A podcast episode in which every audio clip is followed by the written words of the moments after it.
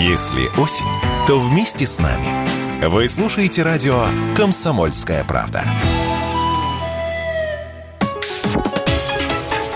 Политика на радио КП. Владимир Варсобин, «Комсомольская правда». Нам сейчас только полномасштабной войны Азербайджана с Арменией не хватало. Обратная сторона глобализма.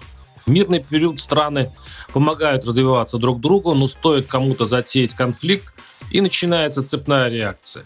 Моментально обнаруживается, что соседи, до сих пор бегающие по координационным группам, международным судам, пытаясь решить конфликты между собой и миром, теперь заперлись по домам и точат ножи. И если выходят со двора, то только для того, чтобы во имя мира, как они говорят, и справедливости, как они ее понимают, устроить грандиозную поножовщину. Как будто на планете человечество отчаялось долго и нудно улаживать проблемы бескровно и решило порубить гордиевые узлы к чертовой матери с помощью танков, пушек, ракет и гробов с мертвецами, разумеется. Нападение Азербайджана на территорию Армении, замечу, не Карабаха, а именно самой союзной нам страны, произошло сегодня ночью, и кроме чисто военных проблем, у Гюмри стоит российская база, а в Карабахе наши миротворцы, создало для Москвы колоссальную внешнеполитическую проблему. Ведь расчет Баку абсолютно ясен, даже примитивен и нагл. Понимая, что Москва сейчас не до Армении,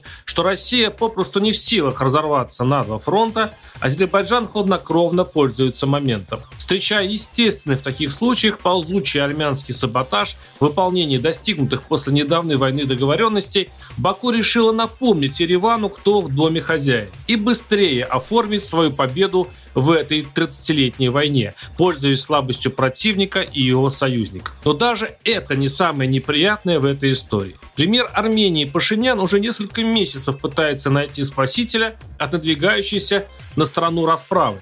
Что она произойдет, было понятно.